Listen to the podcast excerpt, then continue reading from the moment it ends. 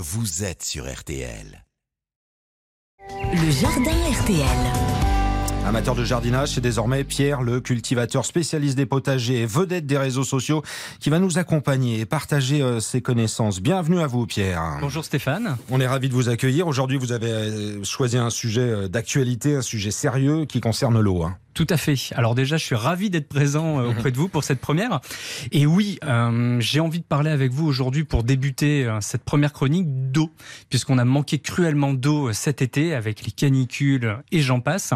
Et aujourd'hui, j'ai envie de vous partager mes quelques astuces pour arroser mon potager et optimiser finalement cette ressource et surtout comment la stocker au quotidien pour la réutiliser au jardin. Alors comment faire mieux aujourd'hui, et notamment le paillage? C'est quoi? Comment ça marche? Alors tout à fait. Le paillage consiste à mettre une couche de paille, de foin, d'herbes séchées directement au pied de ses cultures dans son potager pour éviter que le soleil soit au contact de la terre et donc éviter d'assécher trop rapidement son sol. Alors c'est une protection en fait. C'est ça, c'est exactement ça, c'est une protection comme on peut imaginer une bâche, mais là on le fait de façon naturelle. On met de la paille, mais ça a une durée de vie limitée? Alors ça a une durée de vie limitée, la paille un peu plus longue que le foin, mais bon au bout de 3 mois vous avez encore du foin, il faut réitérer l'opération, on va dire aller 2 fois dans l'année. Pierre, concernant l'arrosage, on se pose toujours la question, est-ce qu'on doit le faire le matin, le soir, qu'est-ce qui est le mieux? Est-ce il y a des saisons et c'est différent en raison des saisons justement? Alors ça, c'est une très très bonne question, on me la pose souvent sur les réseaux. Ça dépend du moment de l'année, ça dépend de la saison. L'été, on arrose plus facilement le soir et au printemps et en automne, on arrose plus facilement le matin. Alors pourquoi? La première raison, c'est que déjà, on arrête d'arroser en plein milieu de la journée, il fait trop chaud, donc on va avoir plus d'évaporation et donc on va devoir arroser de façon plus importante. On essaye d'éviter, quoi qu'il arrive, d'arroser le feuillage de nos cultures pour éviter les maladies. Bref, pour arroser, est-ce qu'on arrose le matin ou le soir? Le matin au printemps et en automne pour éviter de créer une humidité ambiante trop importante la nuit et surtout pour éviter un des ravageurs qui est attiré par l'humidité, c'est des fameuses limaces. Et l'été, on profite des soirées un peu plus chaudes pour arroser le soir et profiter du chant des oiseaux. Alors parmi vos astuces, il y a les oyas. Là, il faut m'expliquer comment ça marche. Alors les oyas, c'est un système que j'adore pour avoir un arrosage automatique et naturel. Donc c'est des pots en terre cuite, des jarres, avec une petite coupelle pour éviter que les insectes ou les hérissons de votre potager ne tombent directement et se noient dans cette eau.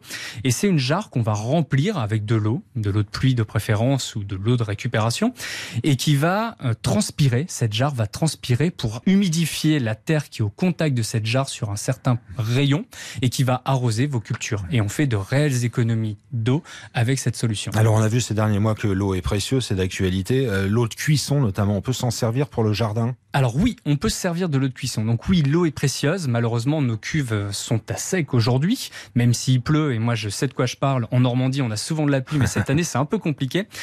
On peut récupérer de l'eau au quotidien. Donc l'eau de cuisson des légumes, l'eau de cuisson du riz, des pâtes, des œufs durs.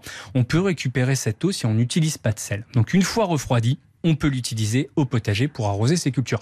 Et on peut aussi l'utiliser pour arroser ses plantes d'intérieur, sans problème. Vous faites ça, vous, avec votre casserole, ensuite vous allez arroser vos plantes? Alors moi, j'ai une cuve juste à côté de ma cuisine et je la remplis. Et dès qu'il y a une centaine de litres, je l'utilise pour aller arroser mon jardin. On évite par contre d'utiliser l'eau de cuisson des pommes de terre. Ouais. Souvent, on utilise du sel en plus. Et elle est trop riche en amidon et c'est un très très bon désherbant. Donc par contre, on peut l'utiliser pour désherber des allées, mais on évite de l'utiliser au potager. Autre conseil qui concerne les bassines? Alors oui, les bassines. Alors ça peut être surprenant, ça peut surprendre plus d'un, surtout quand on invite des personnes chez soi. Moi, j'ai des bassines dans ma douche, donc j'ai une bassine tout simplement. Et quand j'attends l'eau chaude pour me laver, je remplis cette bassine avec mon pommeau de douche, l'eau froide. Et en attendant que ça chauffe, et une fois que l'eau est chaude, je me lave et après j'utilise cette eau au potager. Voilà les conseils de Pierre, le cultivateur. C'est désormais samedi matin, dimanche matin. On réécoute tout cela, c'est précieux sur RTL.fr et puis les réseaux sociaux, vous en parliez tout à l'heure, vous êtes partout, TikTok, Instagram. Merci Pierre, à demain. Merci, à demain.